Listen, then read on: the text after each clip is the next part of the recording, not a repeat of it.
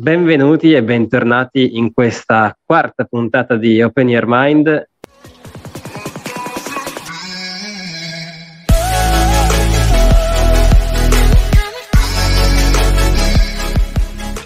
Gli ospiti di oggi ce li presenta Leo. Gli ospiti di oggi sono Alessandra e Romano, che sono qui eh, diciamo in rappresentanza della, della Onlus Caretta Calabria Conservation, eh, che si occupa di, mh, mm, di, conservazione delle tartarughe marine appunto in Calabria. Ma appunto lascerei la, subito la parola a loro, che ci raccontino intanto che cos'è una Onlus e poi di cosa si occupa la loro associazione. Ciao a tutti, buonasera. Ciao Leo, buonasera a tutti. Eh, Romano, lascerei a te la parola. Che dici? Vuoi iniziare? Sì, va bene, dai, insomma. E allora, va bene. Mm, Caretta Calabria Conservation è appunto una onlus che si occupa della tutela e salvaguardia delle tartarughe marine in Calabria. In particolare noi abbiamo una sede che si trova appunto a Faro Capospartimento e um, niente, l'associazione praticamente è focalizzata, o meglio, focalizza tutte quante le, ehm, le attenzioni e la concentrazione in particolare sui piccoli di tartaruga marina, quindi si occupa di individuare i nidi che vengono eh, appunto mh, fatti sulla sabbia da mamma tartaruga e si occupa di individuarli, di metterli in sicurezza e mh, conseguentemente a ciò poi eh, anche a monitorare la fase di incubazione delle uova e, e, fare in modo che appunto le uova possano raggiungere la schiusa nel miglior modo possibile. E nel momento della schiusa poi ci saranno tutte quante una serie di eh, attività appunto mh, che permetteranno la schiusa in sicurezza sia per i nidi in maniera eh, naturale e anche i nidi per una fruizione pubblica, quindi per cercare di sensibilizzare le, le persone a questa, a questa tematica e, e, niente, insomma, quindi poi a quel punto avremmo i piccoli tartaruga marina che eh, potranno andare verso il mare. Quindi la nostra attività, mh, diciamo, è focalizzata su questo aspetto principale. Poi eh, c'è tutto quanto un mondo che gira dietro di quello che, che facciamo, di come lo facciamo. Ogni aspetto eh, è curato con molta attenzione, con, con tanto cuore e c'è veramente un, eh, un, grande lavoro dietro, una grande passione, quindi insomma, eh, questo più o meno per dare un po' l'idea di, di per cos'è inquadrare. Sì, sì esatto. poi il fatto che siate una onlus vuol dire che non c'è profitto, nel senso appunto è fatto principalmente da persone che lo fanno anche per passione, altrimenti comunque di lavorare per un'azienda che non fa profitti non penso vi remuneri più di tanto, ecco. No, assolutamente, è un'associazione che, dici bene, viene fatta proprio per passione, i ragazzi che l'hanno fondata e l'hanno praticamente creata praticamente partendo dal loro percorso di studi e l'hanno continuata proprio perché sono mossi da una passione importante sia per la tutela di questo animale, ma anche proprio per un legame eh, importante con il territorio, e anche perché si dà mh, appunto importanza alle cose belle che si possono fare anche in Calabria, che molto spesso anche questo è un argomento che è secondario, eh, però non meno importante. E, ehm, e sì, e praticamente questa associazione si basa tutto quanto sul lavoro del volontario di tanti ragazzi che vogliono venire, vogliono vivere l'esperienza, vogliono dare una mano, vogliono contribuire, quindi non c'è assolutamente alcun profitto, non c'è eh, nulla di tutto ciò, c'è soltanto tanta gioia e tanta soddisfazione in quello che si fa e in quello che si riesce a, a dare. Quindi sì, assolutamente è comunque un aspetto importante da vedere soprattutto in una società di oggi dove l'economia sta alla base di tutto, eh, invece fare appunto qualcosa per eh, passione, quindi in maniera volontaria, non è inusuale, però comunque non è sempre facile da trovare. È vero, non va dato per scontato. Esatto. Sì, sono d'accordissimo con, diciamo, con la questione che sollevate perché diciamo, anche da un punto di vista umano c'è un arricchimento estremo, diciamo, in questa esperienza. Leonardo magari vedo che magari c'è stato, quindi um, diciamo che Caretta Calabria Conservation è, è, un mondo, si può dire, no? Perché um, convoglia persone che potenzialmente possono arrivare da tutta Italia, eh, di tutte le età, non c'è una, diciamo così, un- noi non mettiamo un limite né di formazione né di età né di diciamo, è estremamente libera come l'accesso è libero, ecco, diciamo così. E verosimilmente poi, eh, diciamo, in una settimana, perché grosso modo i campi di ricerca e formazione, diciamo che per chi approccia per la prima volta, diciamo, sono di una settimana, si sceglie sempre una sola settimana, no, per rimanere, eh, però, eh, diciamo, sono vissuti estremamente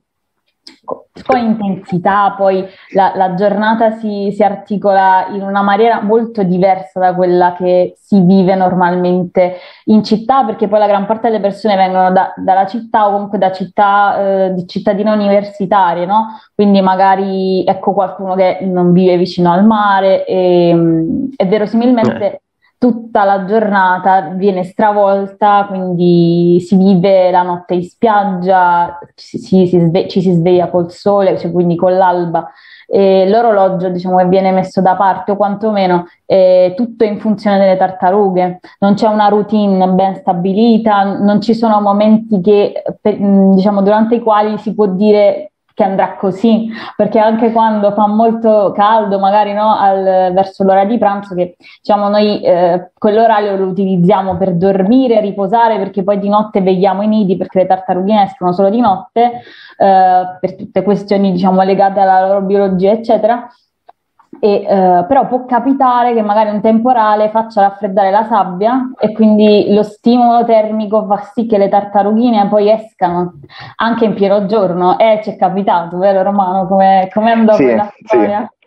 Siamo dovuti scappare, ci è arrivata praticamente una telefonata alle 3 del pomeriggio e noi siamo scappati perché appunto c'era stato un temporale che anche una cosa veramente proprio insolita perché immaginatevi ad agosto eh, in Calabria, poi tra l'altro uno dei punti più bassi di tutta quanta Italia, forse il punto più basso di tutta quanta Italia e quindi eh, cioè, lì no, non piove mai, fa sempre un caldo incredibile, ci hanno chiamato e siamo dovuti scappare per andare a, eh, a, insomma, a prendere le tartarughine e metterle in sicurezza perché ovviamente ecco e per loro uscire durante il, il, giorno è molto pericoloso. Come diceva prima Alessandra, le tartarughine eh, escono praticamente di, di, notte e quindi dalla sabbia, dalle, da dove è presente il nido, fanno tutto quanto un tragitto che li porta verso il mare. E ehm, diciamo questo evolutivamente parlando è importante perché con il buio sono più protette dai predatori e poi il loro istinto naturale è quello di andare verso il mare perché il riverbero dell'acqua è più luminoso, quindi per loro la fonte luminosa è la direzione dove andare. E durante il giorno il problema è il fatto, in maniera naturale, un pochettino anche dei predatori, ma non solo, soprattutto della disidratazione, perché il sole è troppo forte, la sabbia che scotta davanti, tenete conto che mh, ci sono più o meno dai 20 metri in su che separa praticamente la posizione del nido dalla battigia del mare. E quindi queste tartarughine in teoria potrebbero fare da 20 metri eh, in più per attraversare tutta quanta la sabbia rovente per arrivare verso il mare, quindi farlo di giorno potrebbe essere davvero un, un problema. E quindi noi in quel caso siamo dovuti inter- intervenire e quindi insomma prelevarle, stoccarle e aspettare poi il, il tramonto per poterle di nuovo rilasciare e permettergli di fare il percorso dal nido fino alle, alla battigia del mare, perché questo è un aspetto veramente molto importante per loro,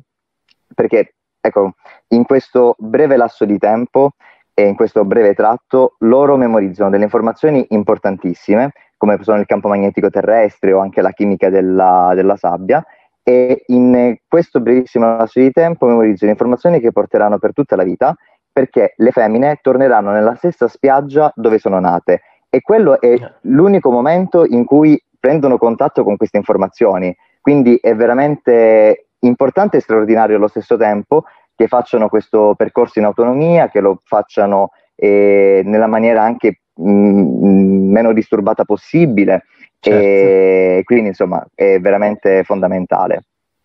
Quindi. Poi ritorno alle origini, diciamo. Assolutamente. Sì, sì, è, è, proprio un comportamento, si chiama natal homing, quello che diciamo le femmine fanno nel ritornare sulla spiaggia natale ed è un istinto che loro non, non riescono a gestire perché ad esempio c'è un, un, episodio che è successo qualche anno fa di una tartaruga che penso nel zona Pacifico era un'olivacea, quindi non la caretta caretta che è quella che nidifica in Italia e quindi sulle coste anche calabresi, Beh, lei si trovava comunque a tornare eh, sulla spiaggia natale perché era intenzionata ovviamente a deporre e ritrova al posto della spiaggia una pista di atterraggio. E non si ferma perché lei depone comunque, poi ovviamente c'è stato il personale, immagino del, dell'aeroporto, quello che fosse, ovviamente se ne sono accorti, l'hanno, l'hanno rimessa penso sulla spiaggia che era pochi, poco distante dalla pista di atterraggio, magari non ricordo con precisione il posto dove era, però magari era uno di quegli atolli, sapete dove poi magari c'è un turismo un po' d'elite, quelle dinamiche che sì. arrivano con magari jet privati, quelle dinamiche lì. E quindi però lei non... Esatto. Minimamente. Lei però ricordava precisamente quel punto e per lei là andavano deposte le uova, quindi questa è una cosa che, impressiona perché il suo istinto è, il loro istinto è,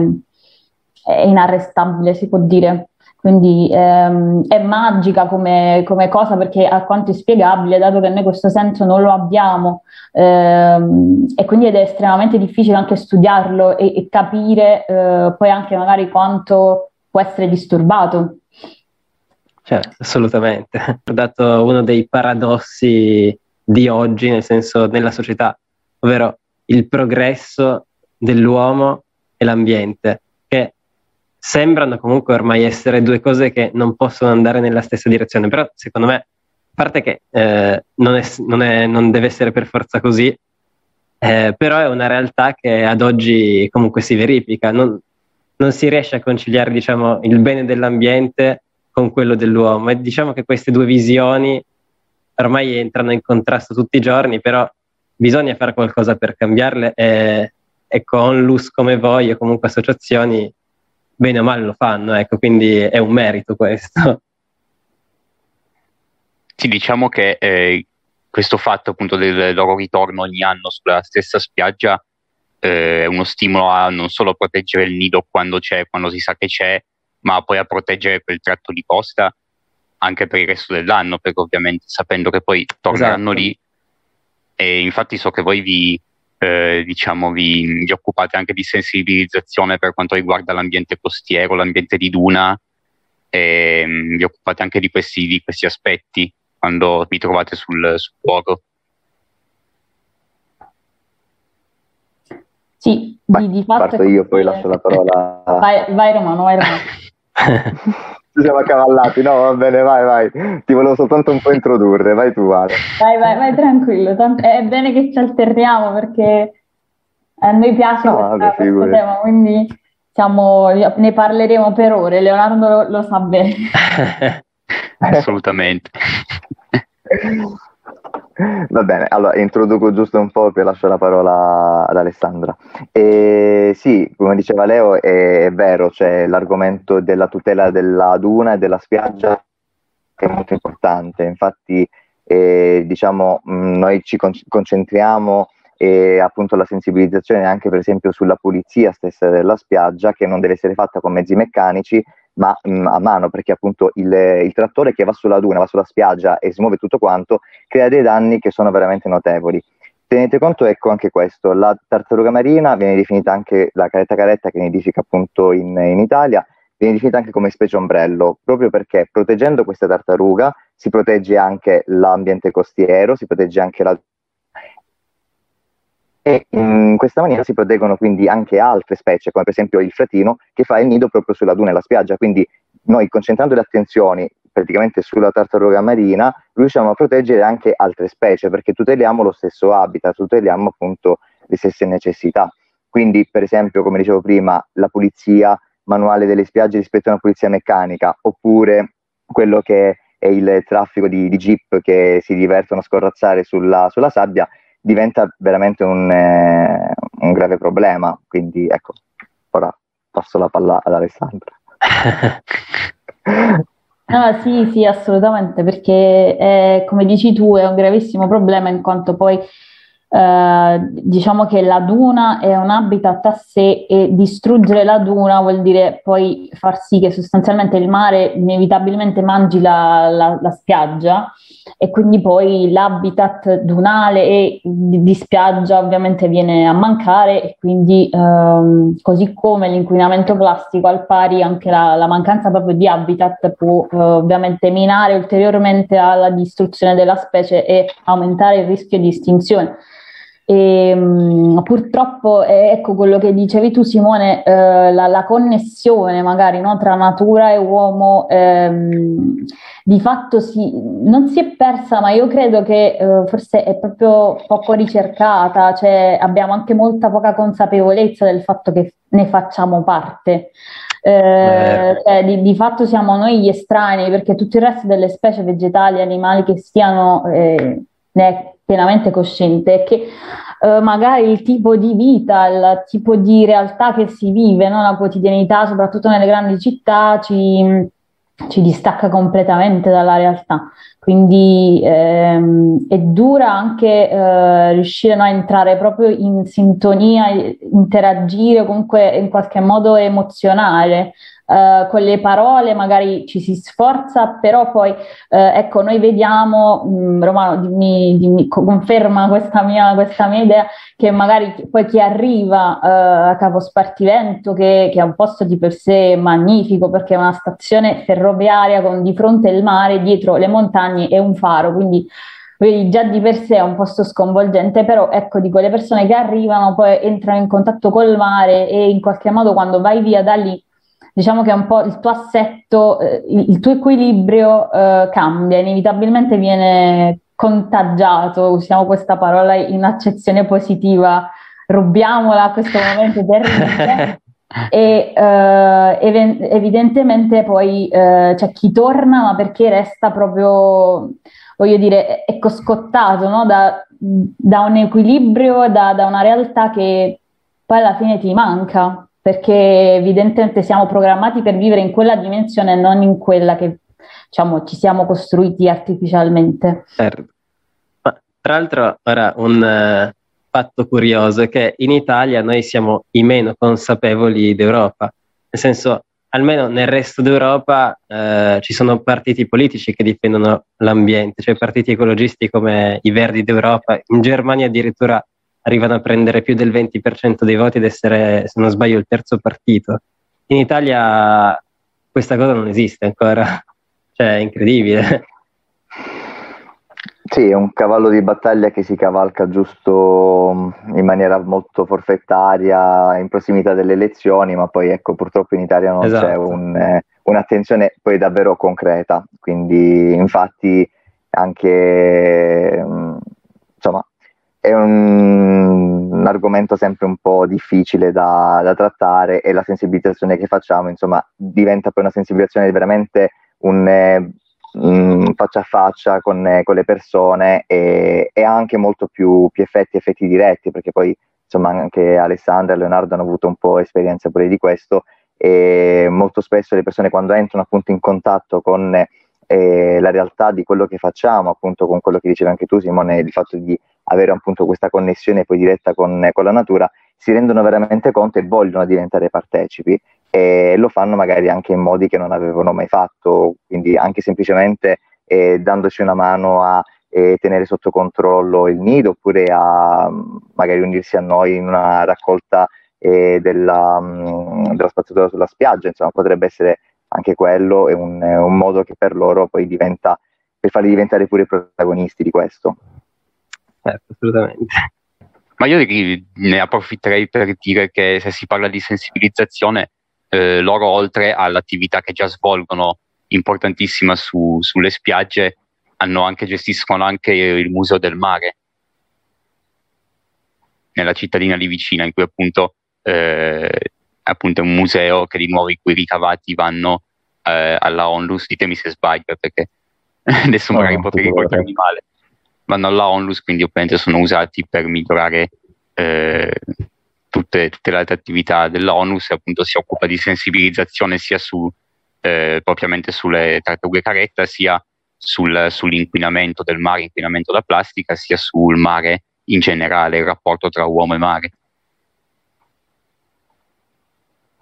Sì, verissimo. È, la cittadina è Brancaleone Marina, cioè in realtà è, è vicinissimo a, a Capospartimento. E sì, il Museo del Mare in realtà lo gestiamo più o meno da, da quando è nata l'associazione. L'associazione è nata nel 2012, se non dico sbagliato dovrebbe essere dal 2015 che c'è il museo attivo. E lo gestiamo completamente noi e sì, è,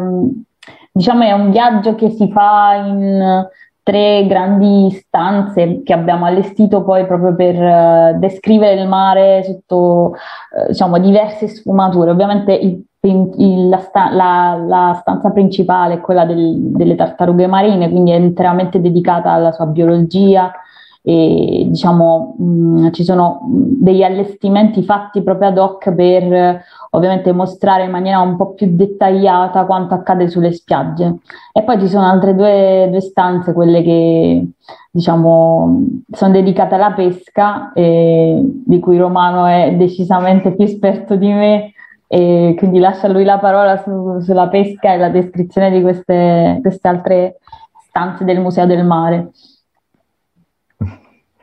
Sì, no, va bene, grazie Ale per la parola. E, ehm, sì, le altre stanze praticamente la prima, quindi quella che appena si entra nel Museo del Mare riguarda un pochettino i sistemi di navigazione, quindi c'è proprio un excursus storico sulle mm, prime navi, quindi insomma come si è evoluto anche proprio il sistema di navigazione a livelli storici e mm, quindi le tecniche di navigazione, quindi per esempio nel passaggio della vela a quello a remi e poi quello a motore e, mm, e facciamo vedere anche una, um, appunto, una imbarcazione tipica della, della costa ionico regina che è stata poi di fatto la base per un, eh, le varie mh, mm, barche che sono comunque at- attualmente in uso e che veniva utilizzata per la pesca del pesce spada, per esempio.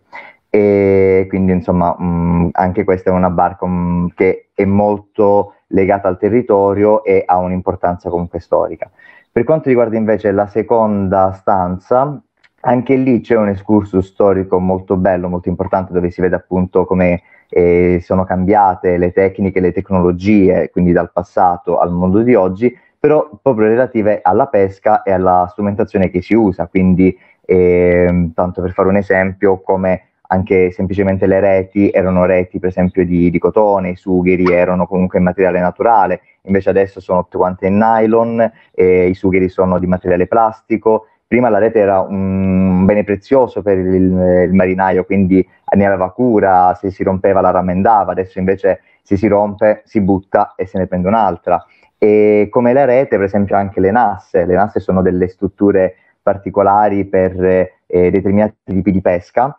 e sono praticamente delle, delle sorti di gabbie che vengono praticamente lasciate sul fondo del mare e hanno una struttura tale per cui la preda entra all'interno e non riesce più ad uscire. Un tempo queste, queste nasse venivano fatte di vimini, quindi materiale naturale, legno, perfetto. Adesso invece vengono fatte con la plastica e anche queste molto spesso vengono prese e abbandonate. Quindi ecco c'è tutto quanto un po' eh, questo... Mh,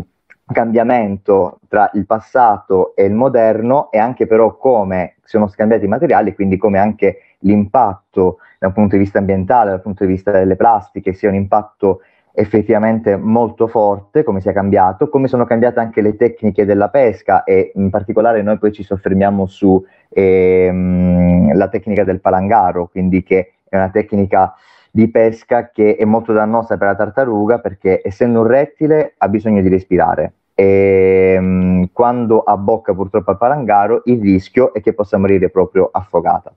E, e, quindi insomma anche lì cerchiamo poi di dare tutta quanta una serie di informazioni e quindi alle persone che vengono a visitare il museo quindi su questi argomenti e spieghiamo anche un pochettino quello che eh, sono anche le informazioni che diamo pure ai marinai stessi quando si trovano nella situazione di dover mh, pescare accidentalmente una tartaruga. E di recente, anche in questa seconda stanza, è stato allestito un,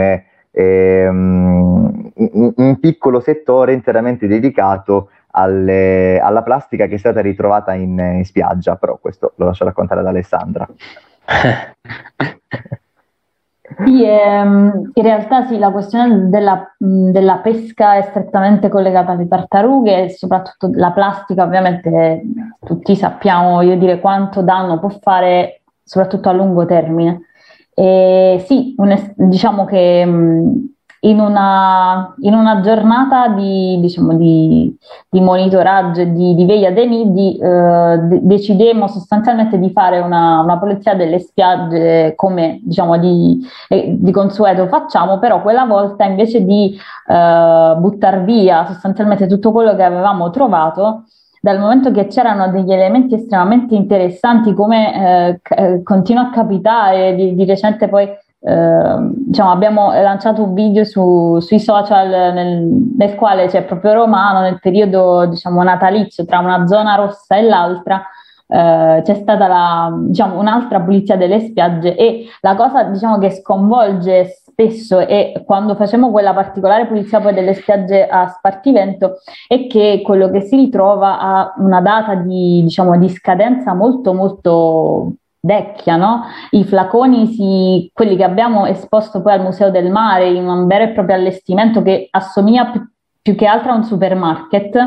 ehm, risalivano più o meno agli anni Ottanta. Quindi sconvolti da questa cosa perché ci fu diciamo, un'attenzione particolare. Poi a guardare tutte le cose che avevamo rinvenuto, eh, poi decidemmo sostanzialmente di conservare e di allestire questa cosa. E l'impatto che fa ai visitatori è mh, mm, decisamente eh, forte perché comunque mh, mm, si capisce un po' eh, la plastica, soprattutto quella abbandonata, perché poi diciamo il discorso plastica è complesso, nel senso che demonizzarla non è diciamo, la cosa da fare perché è un materiale che mh, mai come adesso è estremamente utile. Il punto è che l'utilizzo che se ne fa quindi lo smaltimento e soprattutto l'usa e getta eh, risulta essere un gravissimo danno in tutti gli ecosistemi. Noi guardiamo ovviamente con un occhio un po' più attento al mare e alla spiaggia e quando le persone ci chiedono, beh, ma quanto tempo ci mette a degradare la plastica, eh, noi diciamo, ma cioè, in realtà la, lei ha un inizio ma non una fine,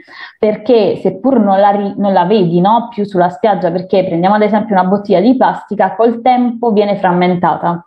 quindi subisce una fotodegradazione dal sole, dal vento e eh, diciamo dal movimento delle onde, dalla salsedine, dal calpestio delle spiagge e quindi eh, diventa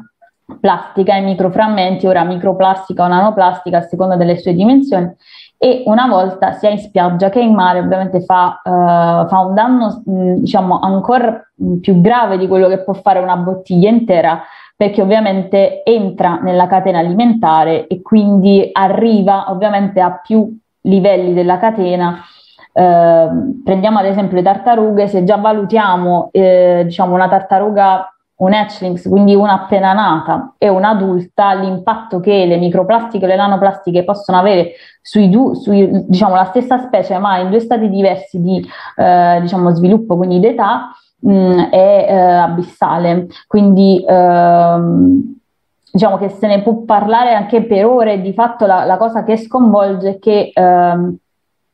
arriva ovviamente anche nei nostri piatti, perché al vertice certo. della, della, catena ci siamo noi, quindi così come le tartarughe anche i pesci mangiano le microplastiche, diciamo in maniera in, intenzionale, oserei dire, perché c'è una serie di studi che dimostrano che le tartarughe e anche i pesci lo mangiano intenzionalmente in quanto la plastica assume proprio l'odore del, del krill, quindi eh, vengono spinte proprio verso questi frammenti e quindi eh, diciamo che poi noi non siamo eh, diciamo, banditi da questo discorso, anzi ce lo ritroviamo nel piatto e non solo direi.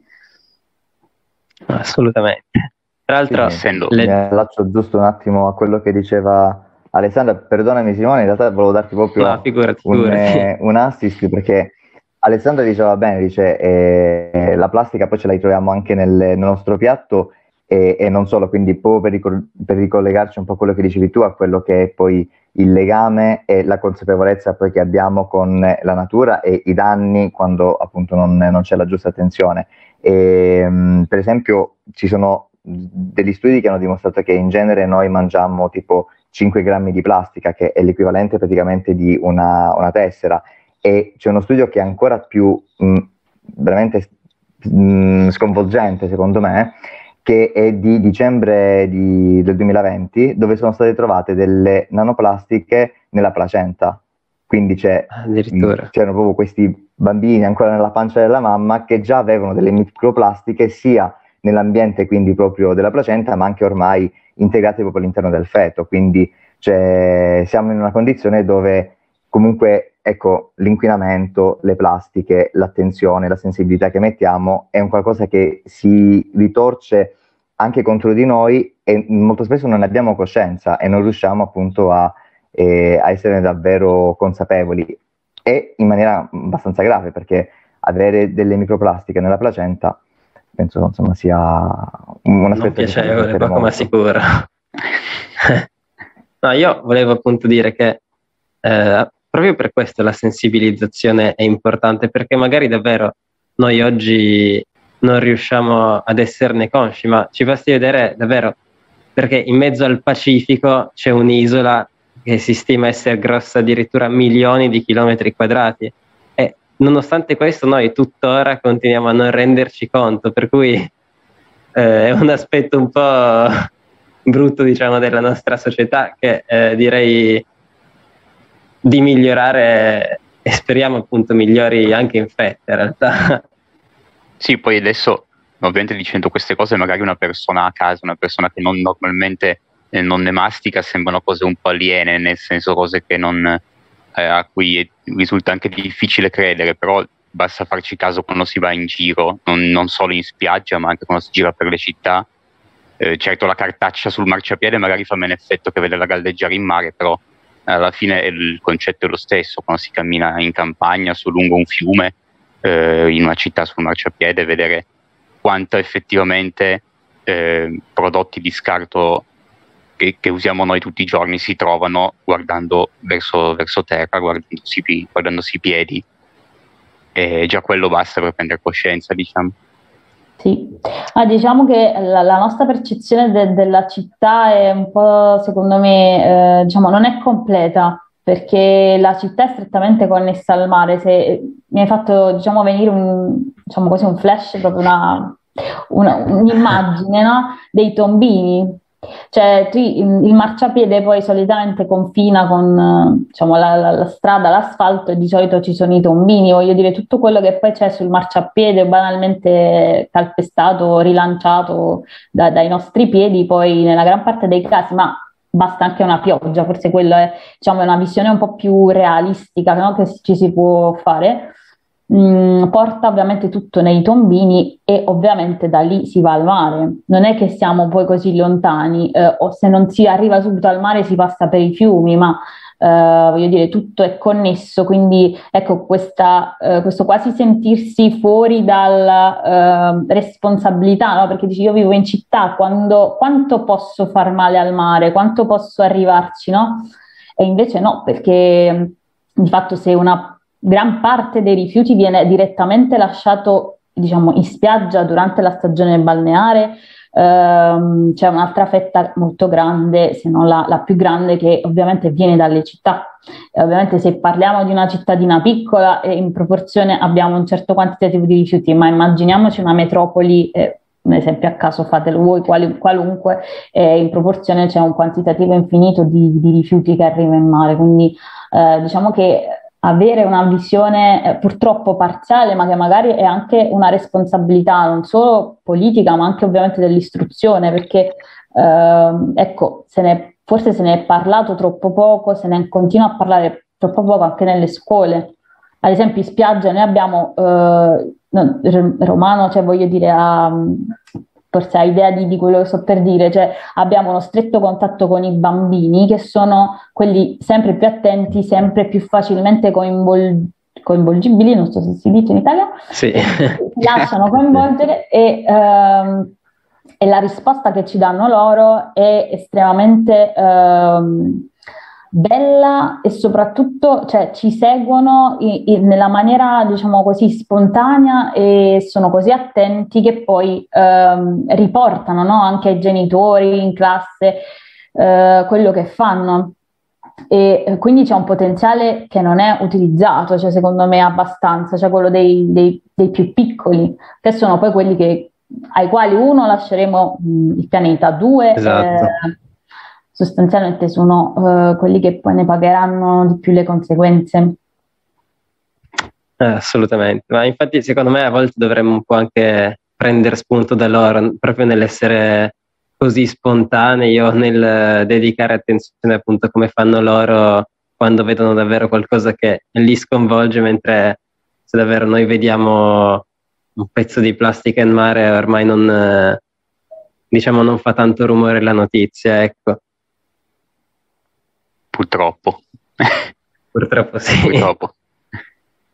Come fosse una cosa, una cosa appunto normale ormai, diciamo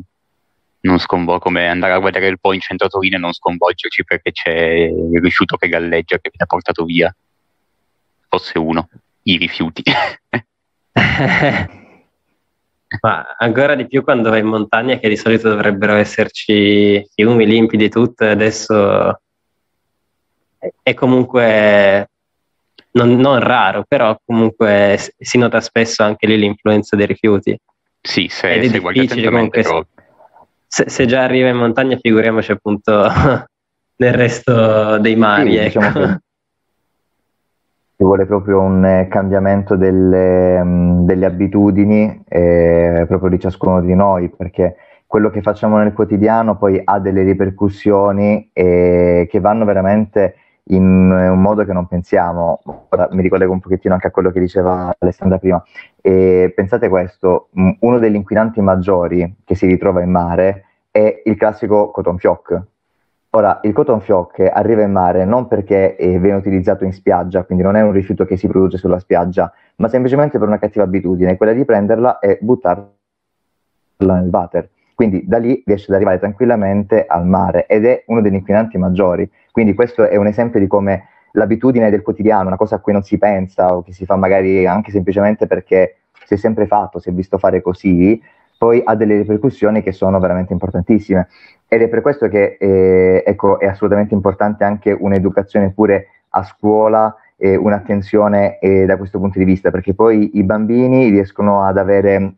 maggiore attenzione e riescono veramente a prendere a cuore ogni singolo gesto, ogni singola situazione e possono fare da educatori, quindi possono, come diceva Alessandra, appunto riportare eh, delle buone norme a casa e quindi mh, dare anche degli spunti su come comportarsi sia quindi nell'atteggiamento di tutti quanti i giorni, nel comportamento di tutti quanti i giorni e sia anche in casi eccezionali come appunto quando eh, ci seguono, ci danno una mano, vengono comunque coinvolti anche in delle piccole attività, ora che siano anche attività gioco, attività formative, però ecco, vengono coinvolti tanto e si sentono quindi partecipi e, e danno poi veramente un, un contributo sostanziale nel loro piccolo, quindi assolutamente. Però oltre a questo che è bello, è evidente e di impatto, ci deve essere poi un'attenzione che è continua, ci deve essere poi un'educazione che è continua e che quindi deve essere portata anche nelle scuole e nella famiglia soprattutto. Sì, dovrebbe diventare qualcosa di interiorizzato un po' da tutti e cosa che appunto ancora diciamo non essere. Ecco, forse con il Fridays for Future eh, sta divenendo più di dominio pubblico, però davvero fino a qualche tempo fa i TG non ne parlano perché magari fa anche scomodo e non si mettono in evidenza certe cose. E finché qualcuno ecco, davvero non te lo sbatte in faccia per dirlo alla buona, è una cosa che effettivamente a cui non pensi. Ecco. E forse, ecco, per concludere, è un po' una, un aspetto che ha, ha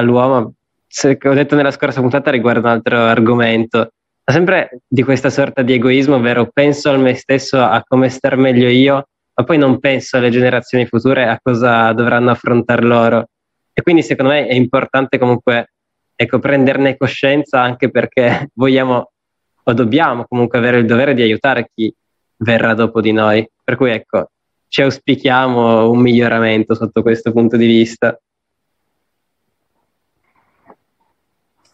Sì, sì, condivido quello che, che dici e che diciamo, ha detto anche Romano, perché ecco, le abitudini in casa sono ovviamente ecco, i bambini poi si rispecchiano negli adulti, nei genitori, va, inizialmente vanno in imitazione, no? E, esatto. Sicuramente il percorso da fare non è facile, l'interiorizzazione di, queste, diciamo, di questa consapevolezza, no? essere consapevoli al 100% è difficile, ma perché noi siamo, voglio dire, umani, quindi in quanto umani imperfetti non ci possiamo, diciamo così, auspicare la perfezione, ma an- il punto è capire che anche un singolo gesto può fare la differenza perché così come tante bottiglie fanno, fanno, la somma e fanno un grande danno, ecco ad esempio banalmente l'uso della borraccia è, eh, ha un suo impatto, quindi capire anche quanto eh, noi singoli possiamo fare la differenza e quindi non fermarci a dire vabbè tanto se lo faccio solo io che cambia, no? E invece essere diciamo così, non dico sicuri ma ehm, conservare ecco, queste abitudini, non farsi demoralizzare magari da, da, chi attorno continua a farlo e quindi magari ehm, fai la differenza anche se, se per poco, però eh, diciamo poi eh, su, sul grande, su, sulle grandi dimensioni del mare de, della spiaggia ritorniamo sempre lì perché noi diciamo, siamo strettamente legati a questi habitat, fa, fa davvero tanta differenza. Che poi, come hai detto bene te, adesso sono per la maggior parte delle volte sono abitudini, quindi eh, qualcosa che mh, mm, all'inizio è difficile forse cambiare, una volta che lo sia cambiato invece la differenza non la, non la si nota più con cosa, stava, con cosa c'era prima. Eh sì. Direi che per oggi possiamo concludere qui. Eh, io vi ricordo ancora di iscrivervi al canale, lasciare mi piace, seguire noi e Caretta Calabria Conservation sui social per rimanere aggiornati su tutte le, le loro attività. E lascio l'ultima parola ad Alessandra.